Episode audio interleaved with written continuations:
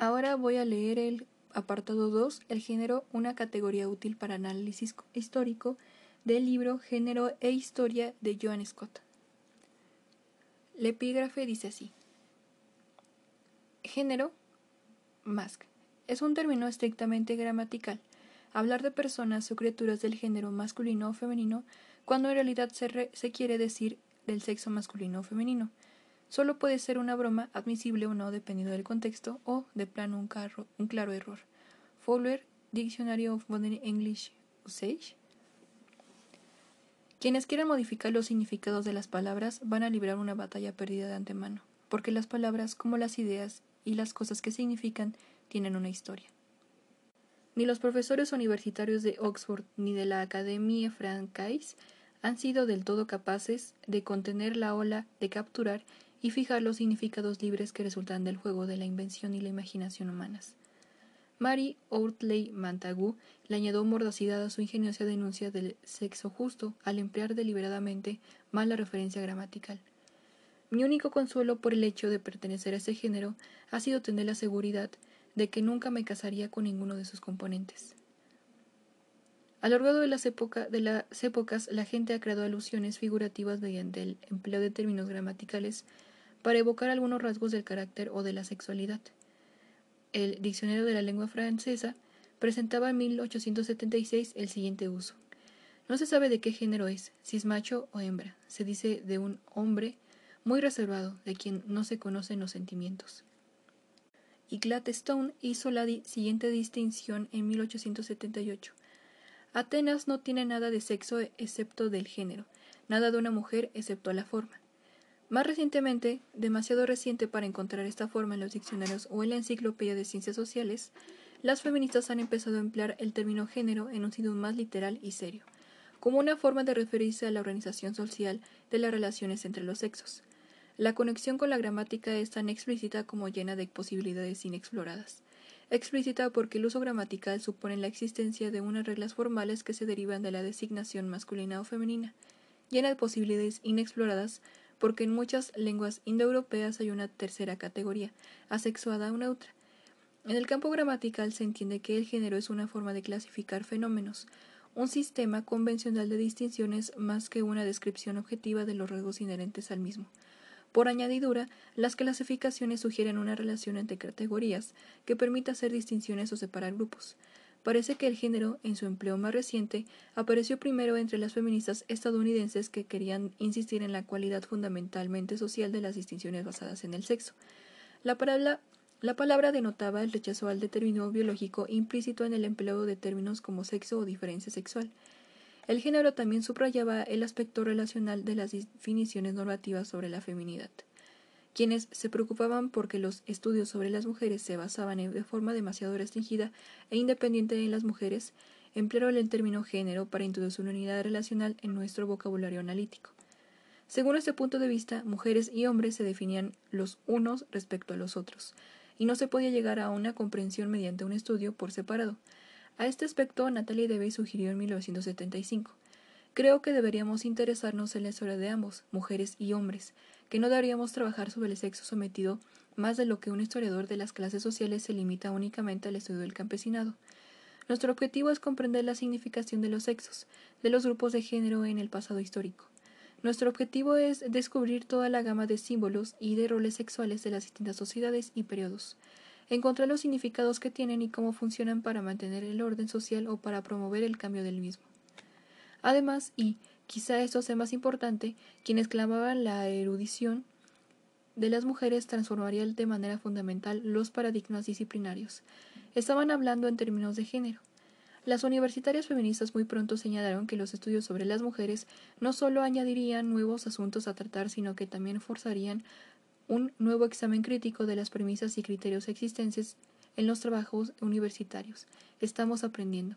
Escribieron tres historiadoras feministas que el hecho de describir sobre, las mujeres a lo largo de la historia implica, a la fuerza, si se quiere abarcar la experiencia personal y subjetiva de estas, además de sus actividades públicas y políticas, una redefinición y un ensanchamiento de las ideas tradicionales sobre la significación histórica.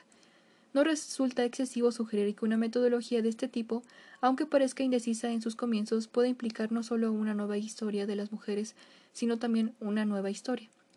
La forma en que esta nueva historia incluiría la experiencia de las mujeres y la constituiría depende del alcance del desarrollo del género como una categoría de análisis. Aquí las analogías de clase y raza eran explícitas. En efecto, la investigación universitaria más incluyente, políticamente hablando, sobre las mujeres consideraba que, por lo general, las tres categorías eran cruciales para la escritura de una nueva historia.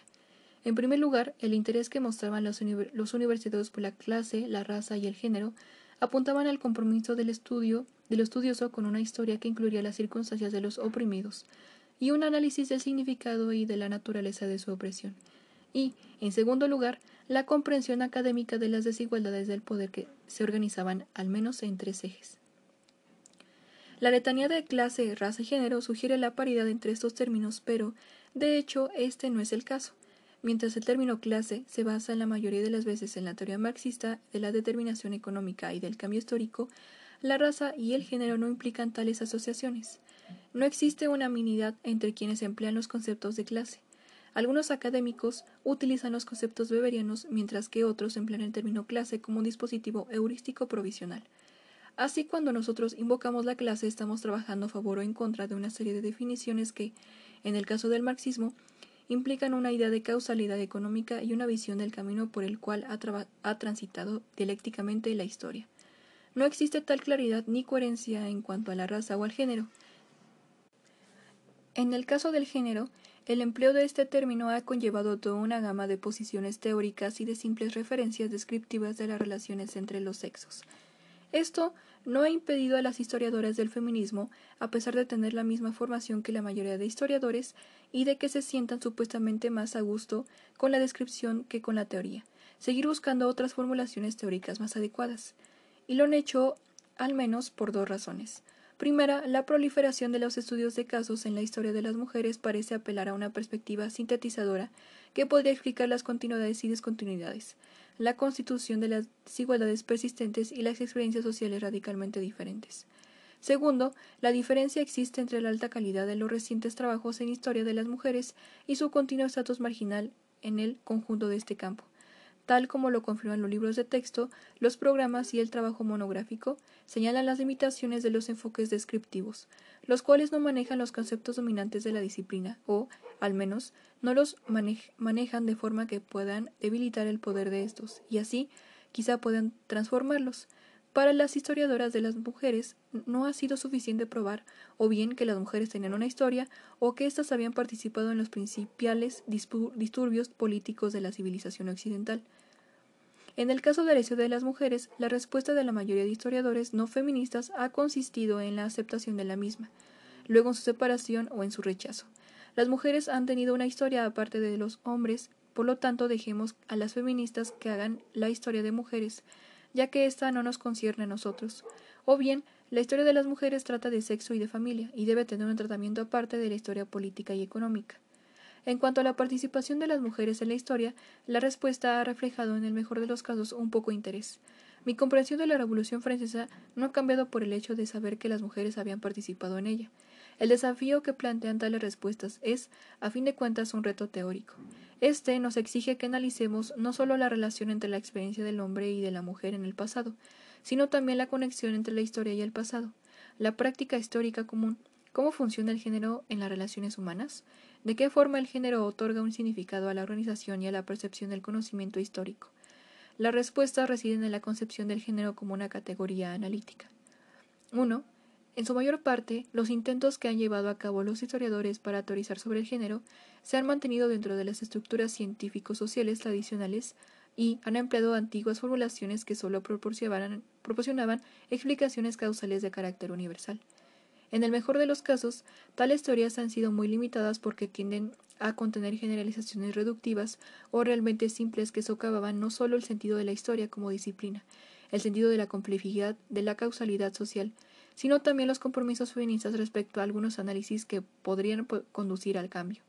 El examen de esas teorías nos permitirá sacar a relucir sus limitaciones y proponer un enfoque alternativo. Los enfoques empleados por la mayoría de historiadores pueden agruparse en dos categorías distintas. La primera es esencialmente descriptiva. Se refiere a la existencia de fenómenos o realidades sin que se les atribuya ningún tipo de interpretación, explicación o causalidad. La segunda categoría es de carácter causal, teoriza sobre la naturaleza de los fenómenos o realidades, y busca comprender cómo y por qué estos se manifiestan del modo en que lo hacen. En su reciente y más simple utilización, el término género es sinónimo de mujeres.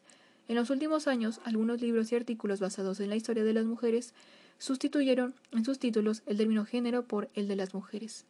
En algunos casos, este empleo de género, aunque se refiera vagamente a ciertos conceptos analíticos, de hecho se relaciona con la aceptabilidad política del campo.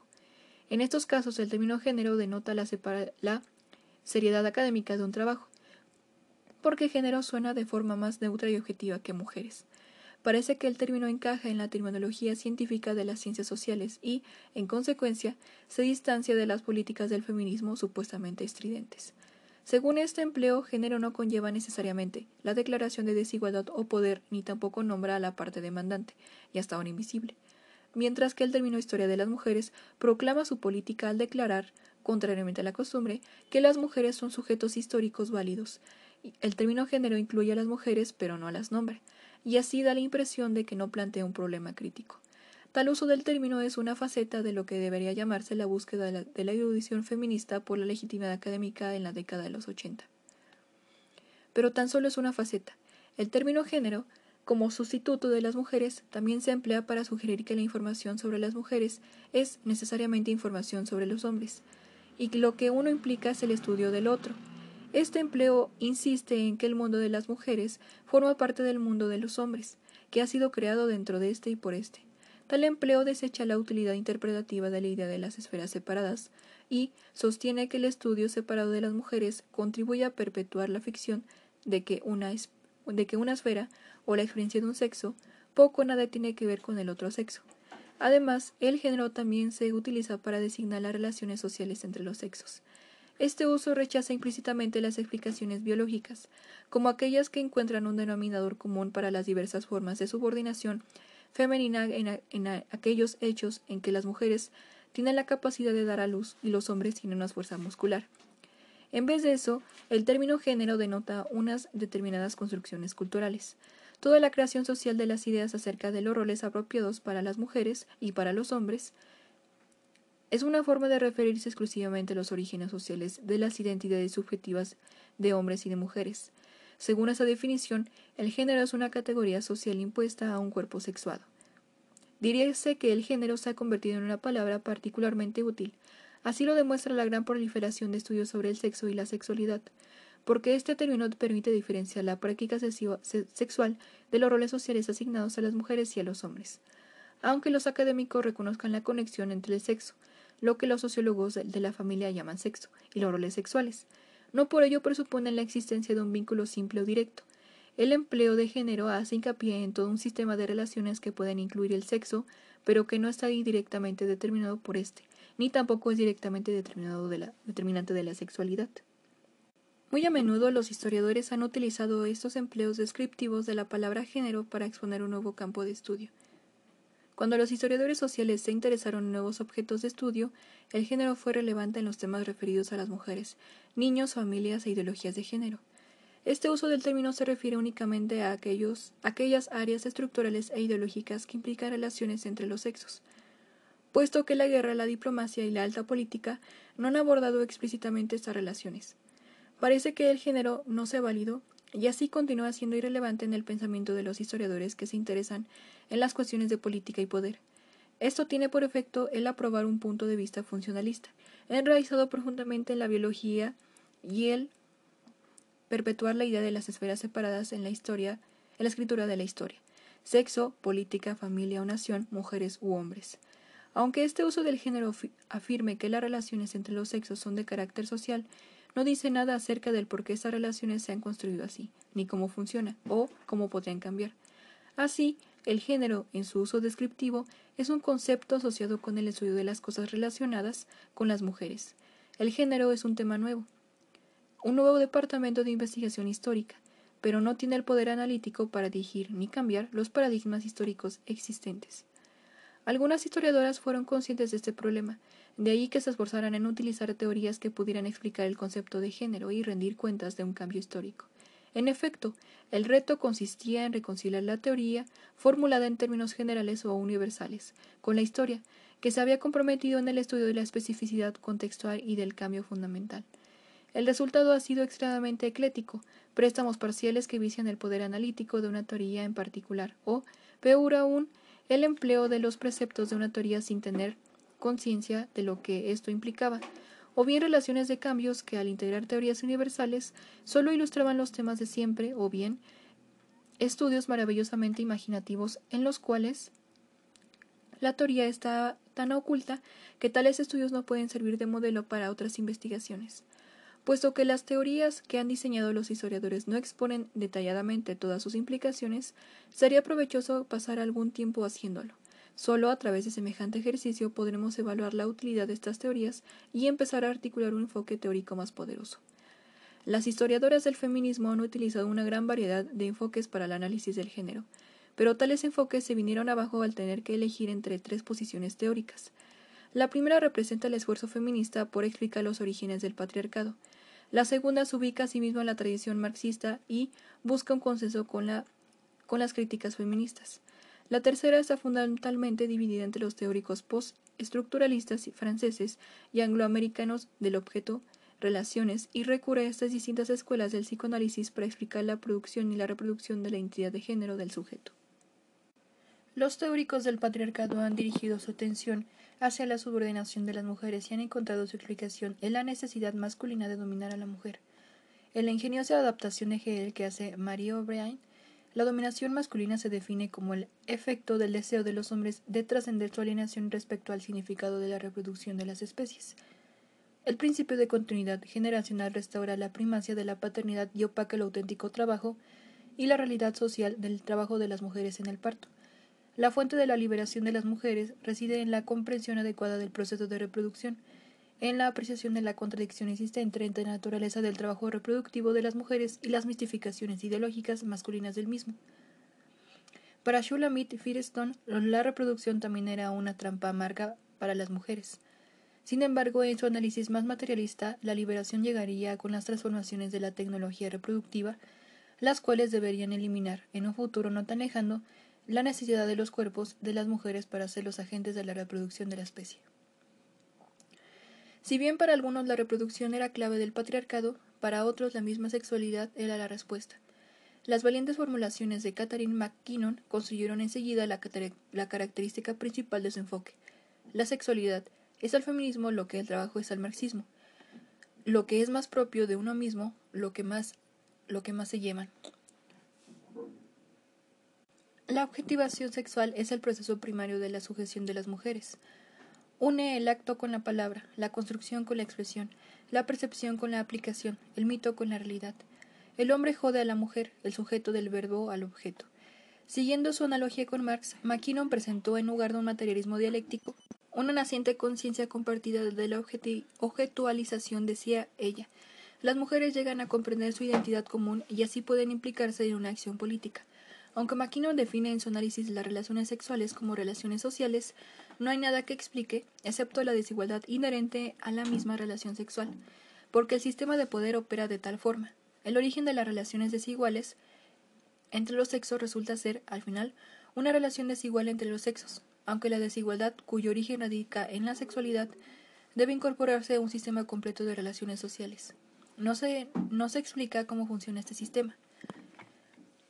Los teóricos, los teóricos del patriarcado han tratado acerca de la desigualdad de los machos y las hembras de un, muy importantes maneras, pero para los historiadores sus teorías plantean algunos problemas. En primer lugar, mientras presentan un análisis interno del sistema del género en sí mismo, declaran al mismo tiempo la primacía de este sistema en la organización social en su conjunto. Pero las teorías del patriarcado no muestran que la desigualdad del género tiene que ver con otras desigualdades. En segundo lugar, si la dominación se manifiesta mediante la apropiación masculina de la labor reproductiva femenina, o bien a través de la objetualización sexual de las mujeres de parte de los hombres, el análisis está basado en la diferencia física. Cualquier diferencia física adquiere un aspecto universal e incambiable. incluso si los teóricos del patriarcado toman en cuenta la existencia de formas cambiantes y de sistemas de desigualdad de género. Una teoría que se base en la única variable de la diferencia física plantea problemas a los historiadores porque ésta presume un significado consecuente o inherente para el cuerpo humano, fuera de toda construcción social o cultural, y, por consiguiente, el carácter ahistórico del género en sí mismo. En cierto sentido, la historia se convierte en un epifenómeno que proporciona un sinfín de variaciones sobre el inmutable tema de la permanente desigualdad de género.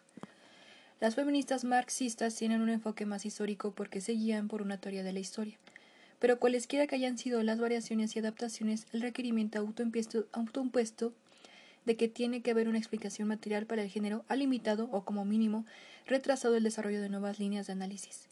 Si bien se nos ofrece el denominado sistema de solución dual, uno que postula los dos ámbitos separados del capitalismo y el patriarcado, pero relacionados entre sí, o bien se desarrolla un análisis basado más firmemente en las discusiones ortodoxistas, ortodoxas marxistas sobre los modos de producción. La explicación de los orígenes y los cambios en los sistemas de género se encuentran fuera de la división sexual del trabajo. Al final, las familias, los hogares y la sexualidad son productos de los cambiantes modos de producción. Así es como Engels concluyó sus exploraciones sobre los orígenes de la familia y el análisis de la economista Heidi Hartmann también se basa fundamentalmente en este punto. Esta autora insiste en la importancia de considerar al patriarcado y al capitalismo como sistemas separados pero interrelacionados entre sí. Así, a medida que expone sus argumentos, la causalidad económica toma precedencia y el patriarcado siempre desarrolla y cambia como una función de las relaciones de producción. Las tempranas discusiones entre feministas marxistas giraron en torno a las misma serie de problemas. El rechazo del carácter esencial de las afirmaciones de quienes argumentaban que las exigencias de reproducción biológica determinaban la división sexual de trabajo bajo el capitalismo, la futilidad de insertar los modos de reproducción en las discusiones sobre los modos de producción se mantiene como categoría opuesta y no presupone el mismo estatus respecto a los modos de producción. El reconocimiento de que los sistemas económicos no determinan directamente las relaciones de género, sino que la subordinación de las mujeres es anterior al capitalismo y sigue vigente bajo el socialismo. La búsqueda, a pesar de todo, de una explicación materialista que excluya las naturales diferencias físicas. Joan Kelly intentó romper este círculo de problemas en su ensayo La doble visión de la teoría feminista, en el cual argumentaba que los sistemas económicos y de género interactuaban para producir experiencias sociales e históricas, que ningún sistema era casual, sino que ambos operan simultáneamente para reproducir las estructuras socioeconómicas y de dominación masculino de un orden social concreto. La sugerencia de Kelly de que los sistemas de género tienen una existencia independiente proporciona una apertura conceptual de gran importancia, pero su compromiso de permanecer dentro de la estructura marxista la lleva a enfatizar el papel causal de los factores económicos, incluso en cuanto a la determinación del sistema de género. La relación de los sexos opera en concordancia con las estructuras socioeconómicas y, a través de estas, con las de género y sexo. Kelly introdujo la idea de una realidad social basada en la sexualidad, pero puso énfasis en lo social en lugar de ponerlo en la naturaleza sexual de esta realidad, y muy a menudo emplea social en términos de relaciones económicas de producción. De todas las exploraciones sobre la sexualidad que han realizado las feministas marxistas estadounidenses, las que han tenido mayor repercusión se encuentran en Powers of Decir, un volumen de ensayos publicados en 1983. Sus autoras, influidas por la creciente atención hacia la sexualidad de parte de activistas políticos y universitarios por la insistencia del filósofo francés Michel Foucault acerca de que la sexualidad se manifiesta dentro de unos contextos históricos y por la convicción de que la denominada revolución sexual requiere análisis serios, han hecho de la política sexual el foco de su investigación. Con ello, dejan abierta la cuestión de la causalidad y presentan una variedad de soluciones para esta. En efecto, lo realmente emocionante de este volumen es su falta de unanimidad analítica, su sentido de tensión analítica, si bien las autoras tienden a enfatizar individualmente la causalidad de los contextos sociales, que a menudo significan contextos económicos, también incluyen sugerencias sobre la importancia de estudiar la estructuración psíquica de la identidad de género. Si la ideología de género refleja algunas veces las estructuras económicas y sociales, También existe un importante reconocimiento de la necesidad de comprender el complejo vínculo entre la sociedad y la duradera estructura psíquica. Por un lado, los editores aprueban el punto de vista de Jessica Benjamin, quien señala que la política debe prestar atención a los componentes eróticos y fantásticos de la vida humana. Pero, por el otro, ningún otro ensayo, aparte del de Benjamin, trata completa o seriamente de las cuestiones teóricas que ella plantea. En vez de eso, el volumen recorre el supuesto tácito de que el marxismo puede expandirse hasta abarcar discusiones sobre las ideologías, la cultura y la psicología, y que esta, expansión se realizará a través del examen específico de las pruebas que se aportan en la mayoría de los artículos. La ventaja de tal enfoque reside en que evita las diferencias agudas de posición y la desventaja de dejar asentada una teoría ya completamente articulada que nos lleve de las relaciones de los sexos a las relaciones de producción. Una comparación de los esfuerzos de las marxistas feministas americanas de un relativo y exploratorio amplio alcance con los de sus homólogas inglesas vinculados más estrechamente con una política de firme y viable tradición marxista revela que las inglesas han tenido mayores dificultades en desafiar las limitaciones de las explicaciones estrictamente deterministas. Esta dificultad puede apreciarse de forma más dramática en los debates de la New Left Review entre Michele Barrett y sus críticos, quienes la acusaban de abandonar el análisis materialista de la visión sexual del trabajo bajo el capitalismo.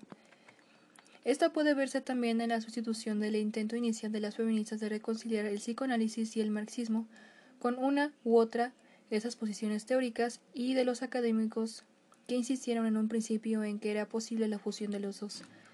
La dificultad para las feministas inglesas y americanas que trabajaban dentro del marxismo es evidente en el trabajo que he mencionado aquí. El problema que ellas enfrentan es opuesto al que plantea la teoría patriarcal dentro, patriarcal. dentro del marxismo, el concepto de género ha sido tratado ampliamente como un producto accesorio en el cambio de las estructuras económicas. El género no ha gozado de un estatus analítico independientemente propio. Una síntesis de la teoría psicoanalítica requiere que se especifiquen las escuelas, puesto que varios enfoques han tendido a clasificarlas según los orígenes nacionales de sus fundadores y de la mayoría de practicantes. Existe la escuela angloamericana, que trabaja dentro de los límites de las teorías de las relaciones de objetos. En los Estados Unidos, Nancy Chordow es el nombre más inmediatamente asociado con este enfoque. Además, el trabajo de Carol Gilligan han tenido ha tenido un impacto de amplia repercusión en las universidades estadounidenses, incluso en la historia. El trabajo de Gilligan se sirve del enfoque de Chordow, aunque está menos interesada en la construcción del sujeto que en el desarrollo moral y conductual. En contraste con la escuela angloamericana, la escuela francesa se basa en las lecturas estructuralistas y postestructuralistas de Freud en cuanto a las teorías del lenguaje. Para las feministas, la figura clave es Jacques Lacan. Ambas escuelas están interesadas en los procesos que crean la identidad del sujeto. Ambas se focalizan en los estadios tempranos del desarrollo de los niños, en busca de los indicios de formación de la identidad de género. Los teóricos de las relaciones objetales enfatizan la influencia de, la experiencia propiamente dicho.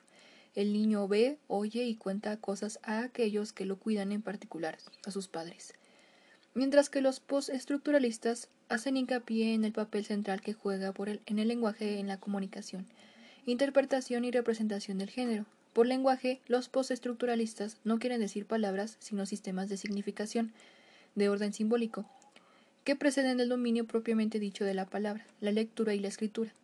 Otra diferencia entre las dos escuelas de pensamiento está basada en el inconsciente, el cual según Chordow está sujeto a una comprensión consciente, mas no según Lacan. Para los laquianos el inconsciente es un factor crítico en la construcción del sujeto. Además, es el espacio de la división sexual, y, por esta razón, es un espacio de inestabilidad continua para el sujeto de género.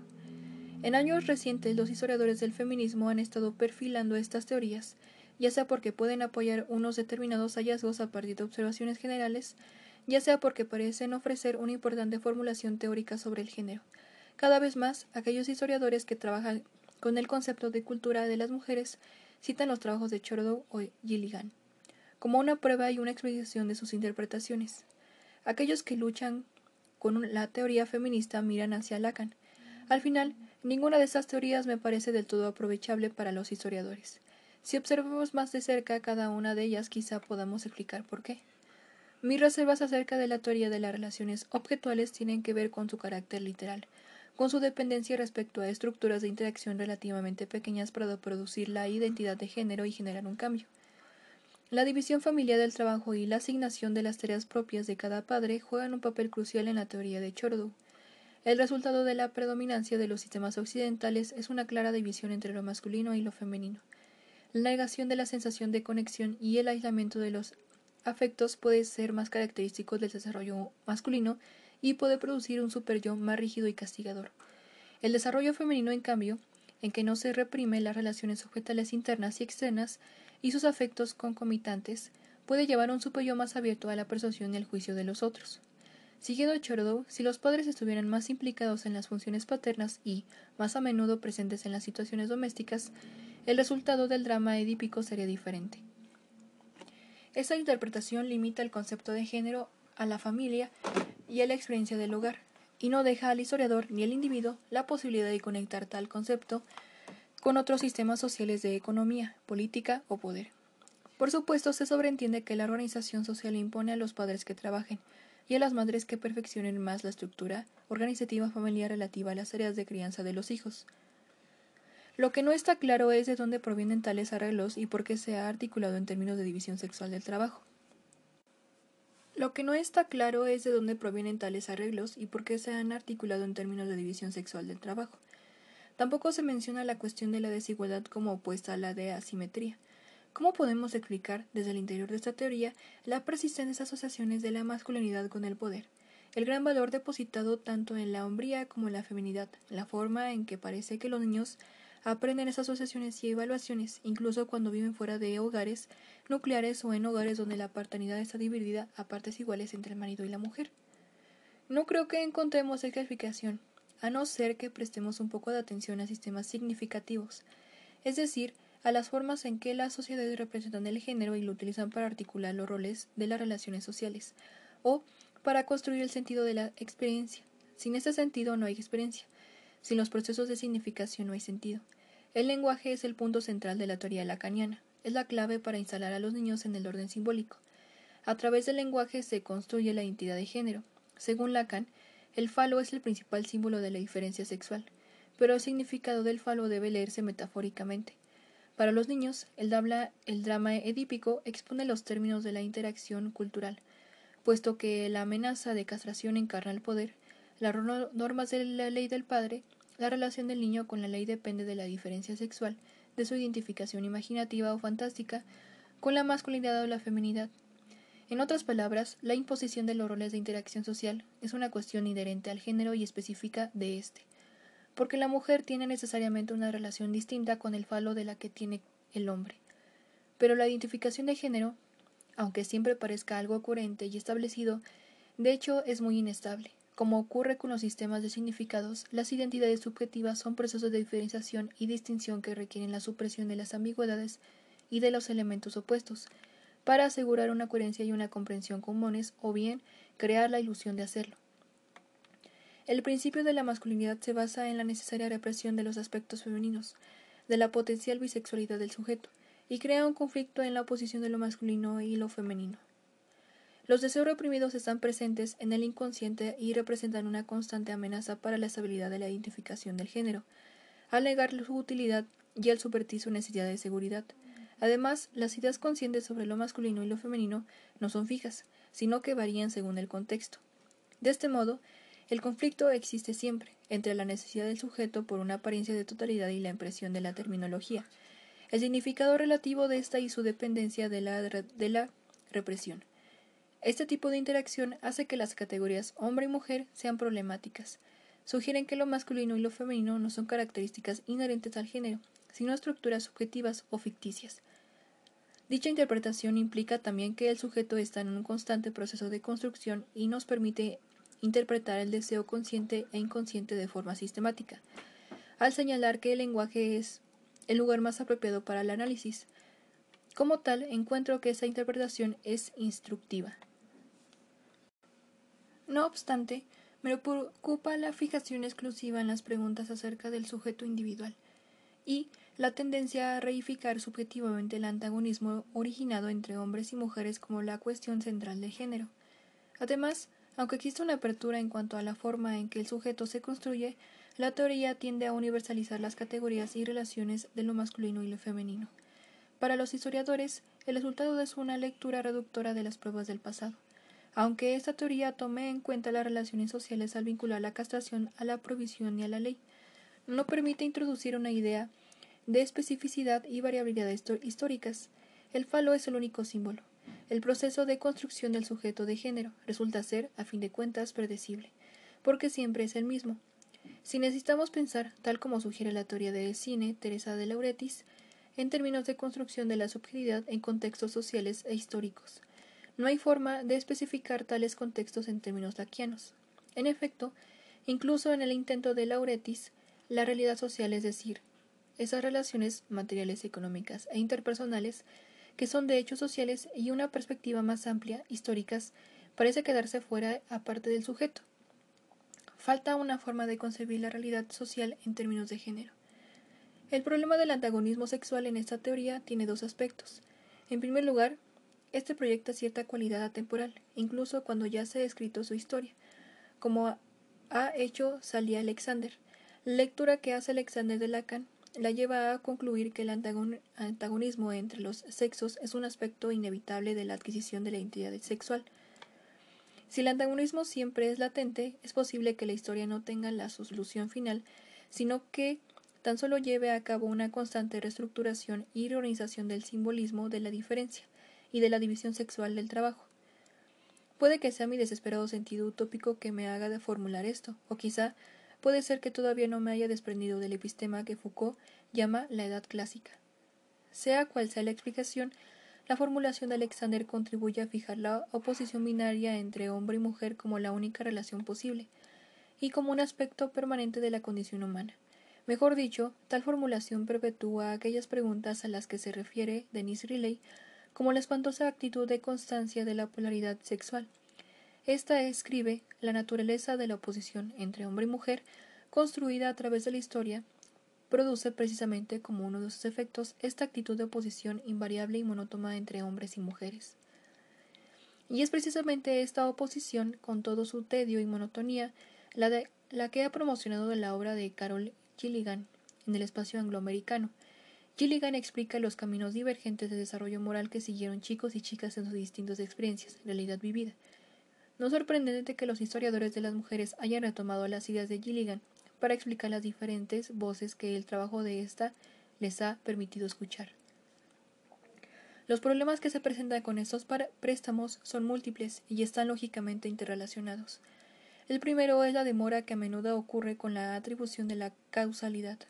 El argumento va de la declaración de que la experiencia de las mujeres las conduce a tomar determinadas opciones morales dependiendo de los contextos y de las relaciones a las que las mujeres piensan y toman determinadas opciones por el hecho de ser mujeres.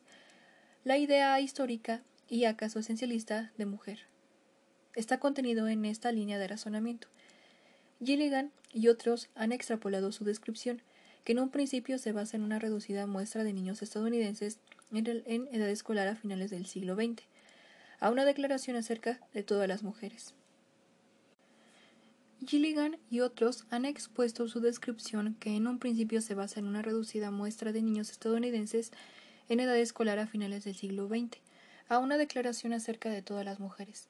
Tal extrapolación es especialmente evidente, pero no de forma exclusiva, en las discusiones de, algunas, de algunos historiadores sobre la cultura de las mujeres las pruebas de los cuales van desde las primeras santas a las activistas del trabajo, a las militantes modernas, y se limitan a probar las hipótesis Gilligan sobre la preferencia universal de las mujeres por el mundo relacional. Tal utilización de las ideas Gilligan crea un fuerte contraste con respecto a las concepciones más complejas sobre la cultura de las mujeres, que se han representado como hechos históricos, lo cual se evidenció con el simposio de 1980 de estudios feministas. En efecto, la comparación entre esta serie de artículos y las formulaciones de Gilligan revela hasta qué punto es ahistórica su definición del hombre y la mujer como una oposición binaria universal, que se reproduce a sí misma y que siempre se manifiesta de la misma manera. Al insistir en las diferencias establecidas, en el caso de Gilligan, simplificando datos, combinándolos con otros resultados sobre el sexo y con el razonamiento moral para subrayar la diferencia sexual. Las feministas participaron en el tipo de pensamiento al cual querían oponerse, aunque éstas insistieran en una revaluación de la categoría mujer. Gilligan sugiere que las opciones morales de las mujeres pueden ser más humanas que la de los hombres. No examinaron la oposición binaria en sí misma. Necesitamos rechazar la cualidad establecida, establecida permanente de la oposición binaria, la historia genuina y la deconstrucción de los términos de diferencia sexual. Debemos ser más autoconscientes de la diferencia entre nuestro vocabulario analítico y el material que queremos analizar. Tenemos que encontrar las maneras, aunque imperfectas, de someter continuamente a la crítica nuestras categorías, de someter nuestros análisis a la autocrítica. Si aplicamos la definición de Jacques Derrida sobre la deconstrucción, esta crítica significa que se debe analizar en el contexto la forma en que opera cualquier oposición binaria, invirtiendo y desplazando su construcción jerárquica, en lugar de aceptarla como real o evidente, como la misma naturaleza de las cosas. Por supuesto, las feministas han venido haciéndolo hasta cierto punto durante años. La historia del feminismo es, de todas formas, la historia del rechazo de la construcción jerárquica de las relaciones entre hombres y mujer, entre hombre y mujer en sus contextos específicos, y el intento de invertir o desplazar las operaciones de esta. Las historiadoras feministas se encuentran ahora en la postura de autorizar en su práctica y desarrollar el género como categoría analítica. 2. El interés en el género como categoría analítica no se manifestó hasta finales del siglo XX y está ausente en la mayoría de documentos que tienen alguna relación con la teoría social, desde el siglo XVIII hasta principios del siglo XX. A decir verdad, algunas de esas categorías construyeron su lógica sobre analogías de la oposición hombre-mujer. Otras reconocieron la existencia de la cuestión de la mujer, y otras aún mencionaron la formación de la identidad sexual subjetiva pero nunca apareció el género como una forma de hablar de los sistemas de relaciones sociales o sexuales. Esta omisión podría explicar, en parte, la dificultad que han tenido las feministas contemporáneas a la hora de incorporar el término género en los cuerpos teóricos ya existentes y de convencer a los partidarios de una u otra escuela teórica para que el género entrara en su vocabulario. El término género forma parte del intento que han hecho las feministas contemporáneas de trazar un territorio de definición, insistir en la inadecuación de los cuerpos teóricos existentes a la hora de explicar las desigualdades persistentes entre mujeres y hombres. Me parece significativo que el empleo de la palabra género haya surgido en un momento de gran confusión epistemológica que, en algunos casos, implica que los científicos de las ciencias sociales cambien sus paradigmas científicos por otros literarios, que dejen de poner énfasis en la causalidad y lo pongan en el sentido, haciendo confusos los géneros de investigación, según la frase del antropólogo Clifford Hertz. Y, en otros casos, la forma de los debates teóricos entre quienes afirman la transparencia de los hechos y quienes insisten en que la realidad es fruto de una interpretación o una construcción. Entre quienes defienden y quienes cuestionan la idea de que el hombre es el producto relacional de su propio destino. En el espacio que se abre con este debate, en el que la crítica científica desarrollada en el campo de las humanidades y en el del empirismo y del humanismo de los postestructuralistas, las feministas han empezado a encontrar no solo una voz teórica propia, sino también aliados políticos. Y es en el interior de este espacio que debemos articular el género como categoría analítica. ¿Qué deben hacer los historiadores que, después de todo, han visto como algunos teóricos desechaban la, teoría, la historia como una reliquia del pensamiento humanista? No creo que debamos dejar los archivos ni abandonar el estudio del pasado, sino que debemos cambiar algunas formas de trabajo y algunas preguntas que nos habíamos planteado. Necesitamos escudriñar nuestros métodos de análisis, clarificar nuestros presupuestos operativos y explicar cómo pensamos que ocurren los cambios. En lugar de investigar los simples orígenes, tenemos que concebir aquellos procesos que están tan interrelacionados que no pueden ser desenredados. Por supuesto, vamos a seguir identificando problemas para estudiar, los cuales constituirán los comienzos o los puntos de entrada de otros procesos más complejos. Pero son los procesos los que debemos tener en cuenta. Debemos preguntarnos más a menudo cómo ocurrieron las cosas para encontrar por qué ocurrieron. Según la formulación de la antropóloga Michelle Rosaldo, no debemos perseguir una causalidad universal o general, sino una explicación significativa. Ahora me parece que el lugar de las mujeres en la vida humana y social no es directamente el producto de esta, sino el significado que adquieren, sus actividades a través de la interacción social concreta. En nuestra búsqueda del sentido, tenemos que tratar con el sujeto individual y con las organizaciones sociales y articular la naturaleza de sus interrelaciones porque ambos tienen una importancia crucial en la comprensión del funcionamiento del género y en la manifestación del cambio de éste. Para terminar, tenemos que reubicar la idea de que el poder social es unificado, coherente y centralizado, con respecto a la idea Foucaultiana del poder como un conjunto de constelaciones dispersas de relaciones desiguales, constituidas discursivamente en campos sociales de fuerza. En el interior de estos procesos y estructuras hay un espacio para el concepto de agencia humana entendido como el intento, al menos parcialmente racional, de construir una identidad, una vida, un conjunto de relaciones, una sociedad dentro de ciertos límites y con un lenguaje, un lenguaje conceptual que marque enseguida unos límites y contenga la posibilidad de la negación, de la resistencia, de la reinterpretación, del juego de la invención y la imaginación metafórica. Mi definición de género consta de dos partes y algunos subconjuntos que están interrelacionados pero deben analizarse de forma distinta. El núcleo de la definición depende de la conexión integral entre dos propuestas. El género es un elemento constitutivo de las relaciones sociales, las cuales se basan en las diferencias percibidas entre los sexos, y el género es una forma primaria de las relaciones simbólicas de poder. Los cambios en la organización de las relaciones sociales siempre corresponden a cambios en las representaciones del poder, pero la dirección del cambio no es necesariamente única como un elemento constitutivo de las relaciones sociales basadas en las diferencias percibidas entre los sexos, el género implica cuatro elementos interrelacionados. En primer lugar, los símbolos disponibles que evocan múltiples y a menudo contradictorias representaciones. Por ejemplo, Eva y María como símbolos de la mujer en la tradición cristiana occidental, pero también los mitos de luz y obscuridad, de purificación y polución, de inocencia y corrupción. Para los historiadores, las cuestiones más interesantes son ¿Qué representaciones simbólicas se invocan? ¿Cómo se invocan y en qué contextos? En segundo lugar, los conceptos normativos que avanzan interpretaciones sobre los significados de los símbolos que intentan limitar y contener las posibilidades metafóricas de los mismos. Estos conceptos se expresan en las doctrinas religiosas, educativas, científicas, legales y políticas, y adquieren básicamente la forma de oposiciones binarias fijas y afirman de forma categórica e inequívoca el sentido de hombre y mujer de masculino y femenino. De hecho, estos juicios normativos dependen del rechazo o de la represión de otras posibilidades alternativas y algunas veces se representa una lucha abierta sobre ellos. ¿En qué momentos y bajo qué circunstancias deberían constituir una preocupación para los historiadores? Sin embargo, la posición dominante queda establecida como la única posible, y la historia subsecuente se escribe como si estas posiciones normativas fueran el resultado de un consenso social, en lugar de ser el resultado de un conflicto. Un ejemplo de este tipo de historia es el trato que recibe la ideología victoriana de la domesticidad, como si primero hubiera sido creada en su totalidad y solo más tarde se hubieran manifestado reacciones respecto a ella. Aquello debería haberse abordado como un tema que generó constante constantemente profundas diferencias de opinión. Otro tipo de ejemplo proviene en la actualidad de los grupos religiosos fundamentalistas, quienes han vinculado a la fuerza sus prácticas con la recuperación de un papel más supuestamente auténtico y tradicional de la mujer, cuando en realidad existen muy pocos precedentes históricos que permitan el desempeño incuestionable de tal papel.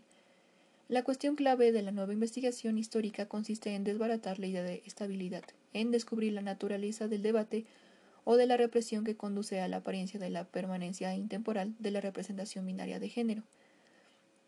Este tipo de análisis debe incluir una idea de la política y una referencia a las instituciones sociales y a las organizaciones. El tercer aspecto de las relaciones de género.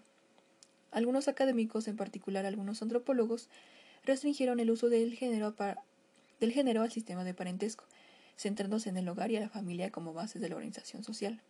Necesitamos una visión más amplia, que incluya ya no solo al parentesco, sino también, especialmente, en el caso de las modernas y complejas sociedades, el mercado del trabajo. Un mercado de trabajo donde impere la segregación sexual forma parte del proceso de la construcción del género. La educación, todas las instituciones masculinas, no mixtas o mixtas, forman parte del mismo proceso. Y el régimen gubernamental, el sufragio masculino universal, interviene en el proceso de construcción del género. No tiene mucho sentido limitar esas instituciones a una utilidad funcional dentro del sistema de parentesco, o bien argumentar que las relaciones contemporáneas entre hombres y mujeres son artefactos de sistemas de parentesco más antiguos, basados en el intercambio de las mujeres. El género se construyó a través del parentesco, pero no exclusivamente a través de este. también se construye a través de la organización económica y política, la cual opera, al menos en nuestra sociedad actual, de forma muy independiente respecto al sistema de parentesco. El cuarto aspecto del género es la identidad subjetiva. Estoy de acuerdo con la formulación de la antropóloga Gale Rubin, según la cual el psicoanálisis ofrece una importante teoría sobre la reproducción de género, una descripción de la transformación de la sexualidad biológica de los individuos en proceso de culturalización. Pero la Declaración Universal del Psicoanálisis me hace vacilar. Aunque la teoría laquiana sea útil para pensar la construcción de la identidad de género, los historiadores necesitan trabajar de una forma más histórica. Si la identidad de género se basara única y universalmente en el miedo a la castración, se negaría la cuestión de la investigación histórica. Por otra parte, los hombres y mujeres reales no satisfacen siempre ni literalmente los términos de las prescripciones de su sociedad ni de nuestras categorías analíticas. En vez de esto, los historiadores necesitan examinar las formas en que se construyen sustancialmente las identidades de género y relatar sus hallazgos a través de una serie de actividades, organizaciones sociales y representaciones histórico-culturales específicas. Hasta ahora, los mejores esfuerzos que se han hecho en este campo han sido, sin sorpresa alguna, las biografías. La interpretación de Biddy Martin sobre Lou Andrea Salomé, la representación de Catherine Scalar sobre Catherine Becher, la vida de Jacqueline Hall por Jesse Daniel Ames y la discusión de Mary A. Hill sobre Charlotte Perkins Hillman. También son posibles los tratamientos colectivos como ha mostrado Marinali Singha y Laura T. en sus respectivos estudios sobre los términos de la construcción de la identidad de género en los administradores coloniales británicos en la India y en los hindúes de educación británica antiimperialista y líderes nacionalistas. En consecuencia, la primera parte de mi definición de género consiste en todos estos cuatro elementos, ninguno de los cuales resulta operativo sin los demás, y aún no operan al mismo tiempo, reflejándose simplemente uno en los otros. En realidad, una pregunta de investigación histórica sería ¿cuáles son las relaciones entre los cuatro aspectos? El esquema que me he presentado sobre el proceso de construcción de las relaciones de género puede ser utilizado para discutir sobre clase, la raza, la etnicidad o sobre cualquier otro proceso social. Con ello pretendía clarificar y especificar cómo uno necesita pensar sobre el efecto del género en las relaciones sociales e institucionales. Porque esta reflexión a menudo carece de precisión o sistematicidad. La autorización sobre el género la he desarrollado en mi, segundo, en mi segunda propuesta. El género es una forma primaria de las relaciones simbólicas de poder. Sería mejor decir que el género es un campo primario dentro del cual o por medio del cual se articula el poder. El género no es el único campo, pero parece que ha sido una forma persistente y recurrente que ha hecho posible la significación del poder en Occidente, en la tradición judeocristiana y en la islámica. Como tal, esta parte de la definición da la impresión de pertenecer a la sección normativa del argumento, aunque no sea así, por los conceptos de poder que, aunque se construyan a partir del género, no siempre tratan literalmente del género en sí mismo. El sociólogo francés Pierre Bourdieu escribió acerca de cómo la división del mundo, basada en referencias a las diferencias biológicas y especialmente en aquellas que se refieren a la división del trabajo, de la procreación y reproducción, opera como las que están mejor fundadas en ilusiones colectivas. Los conceptos sobre género, establecidos como objetivos o un conjunto de referencias, estructuran la percepción y la organización concreta y simbólica del conjunto de la vida social y el género queda implicado en la concepción y construcción del poder en sí mismo, en la medida en que tales referencias establecen unas determinadas distribuciones de poder, el control diferencial sobre los recursos materiales o simbólicos o el exceso a ellos. El antropólogo francés Maurice Godelier así lo ha formulado.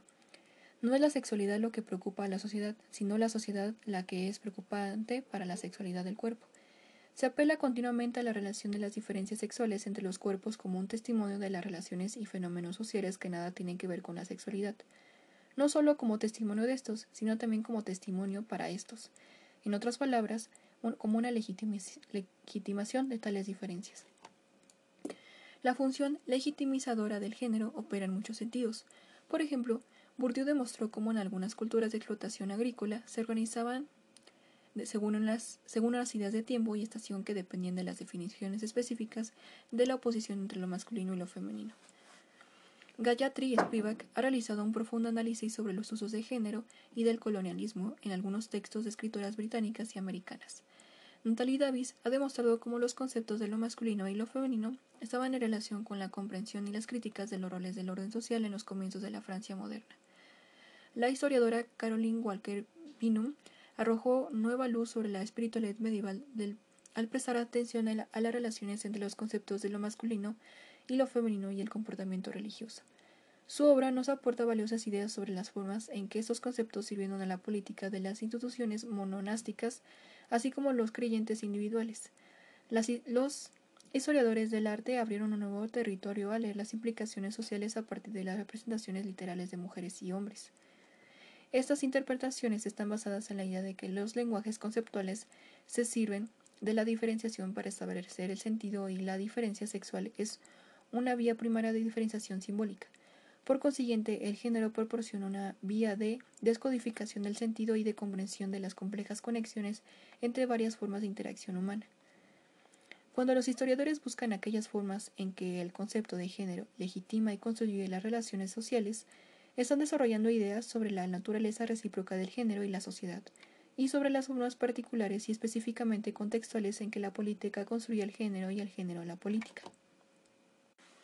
La política es solo uno de los campos en que el género puede ser utilizado para el análisis histórico. He elegido los siguientes ejemplos referidos a la política y al poder en su sentido más tradicional, es decir, en su sentido de pertenencia al gobierno y a la nación Estado por dos razones. La primera porque el territorio está virtualmente inexplorado, ya que el género ha sido considerado como, la antítesis de los asuntos reales en el campo de la política. La segunda, la historia política, guion el modo dominante de investigación histórica ha sido un reducto de resistencia frente a la inclusión del material o incluso de las cuestiones sobre mujeres y género. El género ha, sido literal o analógicamente utilizado en la teoría política para justificar o criticar el reinado de los monarcas y para expresar la relación entre el gobernante y los gobernados. Uno podría haber esperado que los debates de los contemporáneos sobre los reinados de Elizabeth primera en Inglaterra y de Catalina de Médicis en Francia insistieran en la cuestión de la conveniencia de las mujeres en la función política.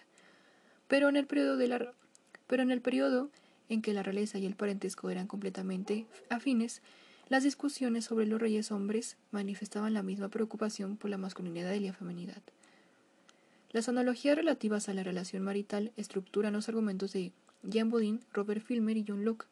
El ataque de Edmund Burke a la Revolución Francesa está construido en torno al contraste entre los bujos siniestros y homicidas sans culotte. Las furias del infierno en la forma abusiva de la mujer más repugnante, y la dulce feminidad de María Antonieta, que logró escapar de la multitud y buscar refugio a los pies de su rey y marido, y cuya belleza inspiró el orgullo nacional. Burke escribió en referencia al papel que se asignaba a lo femenino en el orden político. Para que nos hagan amar a nuestro país, nuestro país debe ser encantador pero no siempre existe una analogía con el matrimonio ni con la heterosexualidad. En la teoría política medieval islámica, los símbolos del poder político aludían muy a menudo al sexo entre un hombre y, una, un, hombre y, una, y un joven. Sugerían no solo unas formas de sexualidad aceptable, semejantes a aquellas que describió Foucault en su último trabajo sobre la Grecia clásica, sino también la relevancia de las mujeres respecto a una determinada idea de la política y la vida pública. Para que este último comentario no dé a entender que la teoría política es el simple reflejo de la organización social, parece importante destacar que los cambios en las relaciones de género pueden desencantarse por las opiniones sobre las necesidades del Estado. Un ejemplo muy llamativo es el argumento que esgrimió Luis de Bonald en 1816 sobre las razones de las cuales se debía abolir la legislación sobre el divorcio de la Revolución Francesa. Tal como la democracia política permite al pueblo o la parte débil de la sociedad política levantarse contra el poder establecido.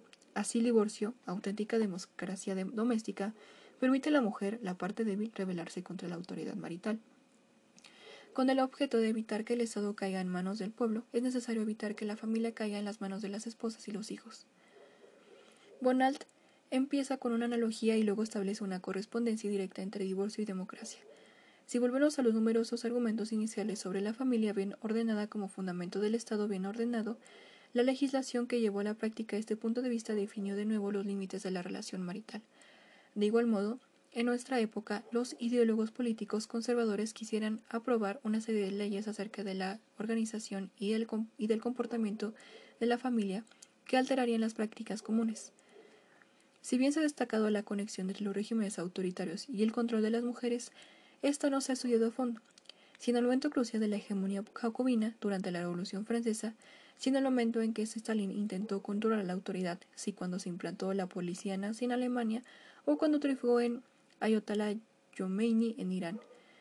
Las normativas emergentes legitimaron la dominación, la fuerza, la autoridad central y el poder imperante como un poder masculino, enemigos, forasteros, opresivos, la debilidad como algo femenino, y trasladaron literalmente este código a las leyes, impidiendo la participación de las mujeres en la política, y legalizando el aborto y prohibiendo que las madres ganaran un salario, imponiendo unos códigos vestimentarios a las mujeres. Entonces todo aquello contribuyó a poder que las mujeres en el lugar que, que están ahora. Esas acciones y la época en que se manifestaron tienen poco sentido en sí. En muchos casos, el Estado no tiene nada inmediato ni material que ganar por el control de las mujeres. Las acciones solamente pueden tener sentido como parte del análisis de la construcción y consolidación del poder. En cuanto a la política dirigida a las mujeres, fue tomado forma una declaración de control o de fuerza sobre ellas. En estos ejemplos, la diferencia sexual fue concebida en términos de dominación o control de las mujeres. Estos ejemplos nos dan una visión de los tipos de relaciones de poder construidos en la historia moderna, pero este particular tipo de relación no es un tema político universal. Por ejemplo, los regímenes democráticos del siglo XX también han construido, aunque de distintas maneras, sus ideologías políticas con los conceptos de género, que luego trasladaron a la política. El estado de bienestar, por ejemplo, demostró su paternalismo proteccionista en las leyes destinadas a las mujeres y a los niños. Desde un punto de vista histórico, algunos movimientos socialistas y anarquistas rechazaron completamente las metáforas de denominación y criticaron a regímenes concretos o a organizaciones sociales en lo referente a las transformaciones de ideas y identidades de género. Los socialistas, utópicos en Francia e Inglaterra en las décadas de 1830 y 1840 concibieron sus sueños de un futuro armonioso basándose en las naturalezas complementarias de los individuos como se ejemplifica en los sindicatos de hombres y mujeres con el individuo social. Los anarquistas europeos fueron muy conocidos, no solo por rechazar las convenciones del matrimonio burgués, sino también por su visión de un mundo en el cual la diferencia sexual no implicaba una jerarquía. Estos ejemplos muestran las conexiones implícitas entre género y poder, pero solo son una parte de mi definición de género como un paso previo a las relaciones simbólicas de poder. Muy a menudo, la atención que se presta al género no es explícita, pero no deja de ser un componente crucial de la organización de la igualdad o la desigualdad. Las estructuras jerárquicas dependen de las comprensiones generalizadas de las llamadas relaciones naturales entre hombre y mujer. En el siglo XIX, el concepto de clase dependía del género para su articulación, mientras en Francia las reformistas de clase de media describían a los obreros en términos codificados como femeninos, subordinados, débiles, explotados sexualmente como prostitutas. Los líderes laboristas y socialistas replicaron insistiendo en la posición masculina de la clase obrera, productores fuertes, protectores de sus mujeres e hijos. Los términos de este discurso no trataban explícitamente del género, pero contenían sólidas referencias a este. La codificación genérica de ciertos términos estableció y naturalizó sus significados. En este proceso específico, desde un punto de vista histórico, las definiciones normativas del género, que se tomaron por dadas, se reprodujeron e incrustaron en la cultura de la clase obrera francesa. En el tema de la guerra, la diplomacia y la alta política surgen normalmente cuando los historiadores políticos tradicionales cuestionan la utilidad del género en su trabajo. Pero aquí también necesitamos de mirar más allá de los actores y del significado literal de sus palabras. Las relaciones de poder entre las naciones y el estatus de objetos coloniales se volvió comprensible, y por consiguiente se legitimizó, en términos de relaciones entre mujer y hombre. La legitimación de la guerra, el hecho de truncar vidas jóvenes para proteger al Estado, se manifestó de formas muy variadas, a través de llamamientos específicos a la hombría, por la necesidad de defender la vulnerabilidad de las mujeres y los niños, de una dependencia implícita en la creencia en el deber de los hijos de servir a sus líderes o a su padre o rey, y de asociaciones entre la masculinidad y la fuerza nacional. La misma alta política es un concepto de género porque establece su importancia crucial y su poder político, las razones para la existencia de esta alta autoridad y el hecho de su existencia precisamente excluyendo a las mujeres de su trabajo. El género es una de las referencias recurrentes a través de las cuales el poder político ha sido concebido, legitimado y criticado. El género se refiere a la oposición hombre-mujer, pero al mismo tiempo también establece el significado de esta. Para reivindicar el poder político, la referencia debe parecer segura y fija, fuera de cualquier construcción humana, y debe formar parte del orden natural o divino. En ese sentido, la oposición binaria y el proceso social de las relaciones de género pasan a formar parte del significado del propio poder, y el hecho de cuestionar o alterar algún aspecto del mismo representa una amenaza para el conjunto del sistema. Si las significaciones de género y poder se construyen la una a la otra, ¿cómo hacen las cosas para cambiar? La respuesta, en un sentido general, es que el cambio puede comenzar en muchos lugares. Los masivos disturbios políticos que sumen en el caos a los antiguos órdenes e implantan otros nuevos podrían revisar los términos y la organización del género, en busca de nuevas formas de legitimación. Pero en realidad no pueden. Las viejas ideas sobre el género también han servido para ratificar a los nuevos regímenes. Las crisis demográficas ocasionadas por la escasez de comida, las plagas o las guerras podrían haber originado un cuestionamiento sobre las visiones normativas del matrimonio heterosexual, como ocurrió en varios círculos y en países en la década de los años 20. Pero lo que han hecho ha sido generar políticas en pro de la natalidad, políticas que insisten en la importancia exclusiva de las funciones maternales y reproductivas de las mujeres. El cambio de las pautas de empleo puede conducir a estrategias maritales y alteradas y a diferentes posibilidades de construcción de la subjetividad. Pero este cambio también puede tomarse como una posibilidad para las, obedientes hijas y madres de llevar a cabo nuevas actividades. El surgimiento de nuevos símbolos culturales puede hacer posible la reinterpretación y, por supuesto, la reescritura de la historia edípica, pero también puede servir para reescribir este drama terrible en términos incluso más reveladores. Los procesos políticos que determinarán qué resultados van a prevalecer, me refiero a procesos políticos en el sentido en que los diferentes actores y los diferentes significados están luchando unos contra otros por el control. La naturaleza de este proceso de los actores y de sus acciones solo puede determinarse específicamente dentro del contexto de su espacio y tiempo. Solo podremos escribir la historia de este proceso si admitimos que hombre y mujer son categorías vacías y a punto de desbordar. Vacías porque no tienen un significado fundamental ni trascendente. Y a punto de desbordar porque, aunque den la impresión de ser categorías fijas, contienen aún en su interior definiciones alternativas, desmentidas o suprimidas. En cierto sentido, la historia política tiene una representación en el campo del género. Este campo parece fijo, establecido, aunque su significado se ha discutido y cambia continuamente.